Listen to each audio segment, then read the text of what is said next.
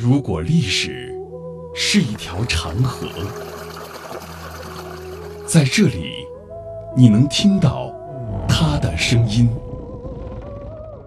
每一块斑驳的砖瓦，都是一段故事。一个家族坐在这里啊，他那个整座房子是土木结构。每一缕光影，都流淌着牵扯不断的血脉亲情。我们的琼林都是同种。是到台湾的新竹。闽台古厝，岁月流金。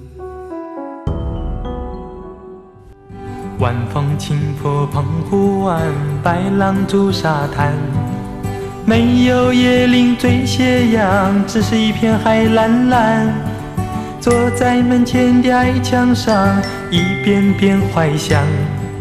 也是黄昏的沙滩上，外婆的澎湖湾是歌手潘安邦于一九七九年发表的作品，几句简单的歌词，配合轻松讨喜的旋律，把澎湖的风情生动勾勒出来。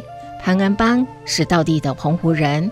他的老家在澎湖马公市笃行石村，歌词当中所描绘的澎湖湾，就是从笃行石村望向大海的景色。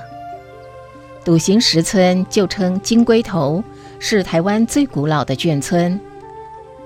一八九六年，日本马公重炮兵大队进驻澎湖，在这里陆续新建了军事设施、官舍和宿舍。就是笃行石村的前身。台湾光复之后，这些建筑和设施由马公要塞司令部来接收，并且分配给军眷居住。之后，军眷人数增多，军方在这些日式建筑的附近增建了眷舍，共有七十八户人家。当时将日式宿舍以木板隔开来，分成两户。生活设施轮流使用，还将仓库、马厩等翻修为民宅。居民以防空洞来养鸡鸭，在妈宫古墙边搭炉灶，以增加使用空间。也有人留着旧日的套马栓为纪念。在如此背景下的笃行石村，整体规划也不同于其他的眷村。每一户住家的格局形式都不相同，建材以竹、木材、编竹夹泥墙、石灰、黄泥及澎湖特有的玄武岩、老姑石为主。建筑结构与工法结合本地特色，并带有部分欧美风格。台湾科技大学建筑设计系副教授杨仁江说。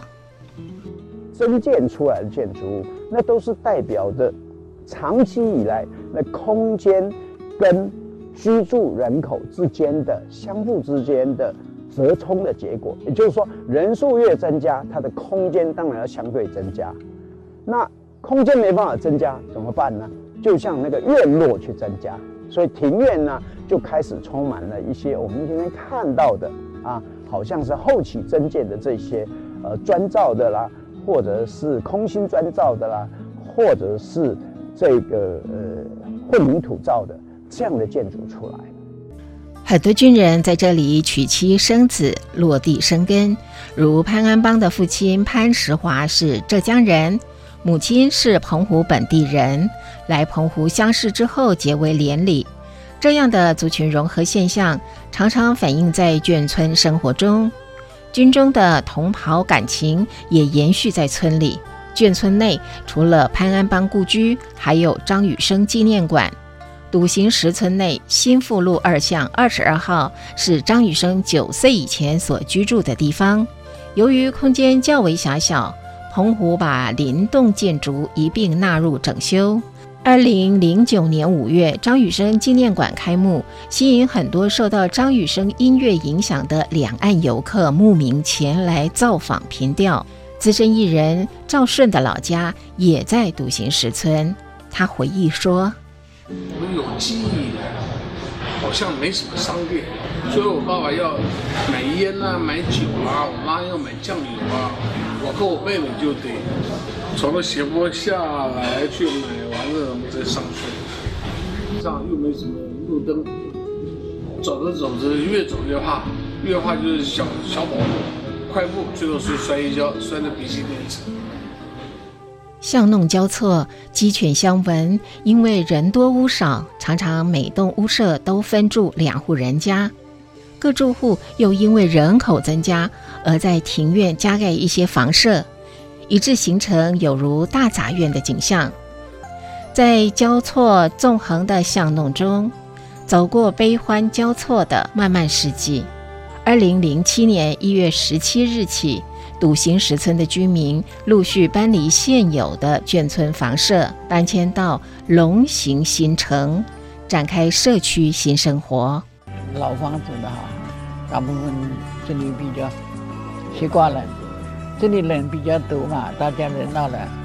嗯，老的比较慢慢慢慢凋零了，老人呐，差不多都快九十岁了嘛，年龄大的走的走了，这大部分的老人都走了三分之二的已经了，现在老人比较少了嘛。尽管搬迁进驻了新房子，但对于大半辈子都居住在笃行石村的爷爷奶奶们来说，紧密连结的眷村生活才是他们熟悉的气味。他们不时还会回到村内四处走走看看。照片虽会随着时间泛黄，但笃行的生活却是居住过的眷村人共同的回忆。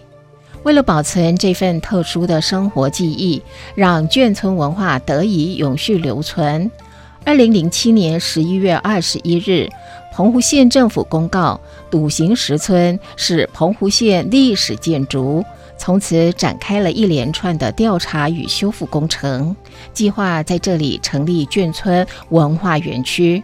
并且邀请了树德科技大学与中原大学景观学系到当地进行测量与规划作业，一点一滴恢复笃行过往的风采。中原大学设计学院院长玉兆琴说：“所以，因为这两个地区的呃使用上。”呃，有这么一个格局上的差异，所以我们在规划的时候也特别的想要去发挥这样子一个空间上的特质。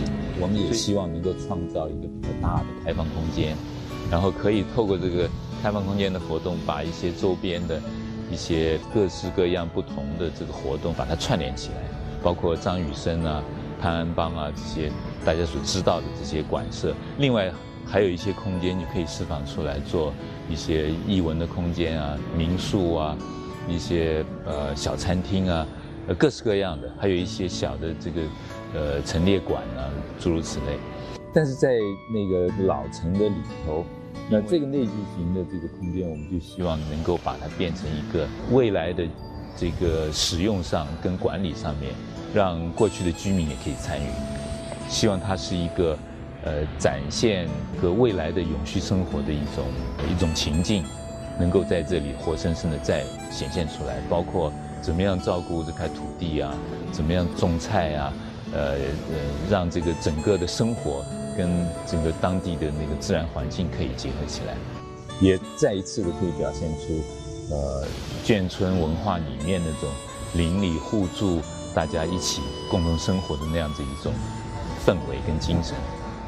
它不只是文化资产在这里很多，它还有很多开放空间，呃，还有很多机会是可以发展地方上的产业，呃，观光可以跟观光结合，这个整体，呃，会改变这个马公的体质，但是呢，它又在一个非常有底蕴的一个文化跟过去的记忆的一个底盘支撑的，所以这个未来的这个故事就值得我们特别的去经营。从久远的军事重地、柴米油盐的清苦生活，到游客众多的观光胜地，独行石村的一砖一木一瓦都是流逝时光的见证者。在暖阳与海洋的环绕下，眷村似乎更有遗世独立的清幽宁静，充满历史风味的聚落也越发显得珍贵。大型文化节目，听见非遗，闽台古厝，岁月流金，带您探寻老房子里割舍不断的两岸情缘。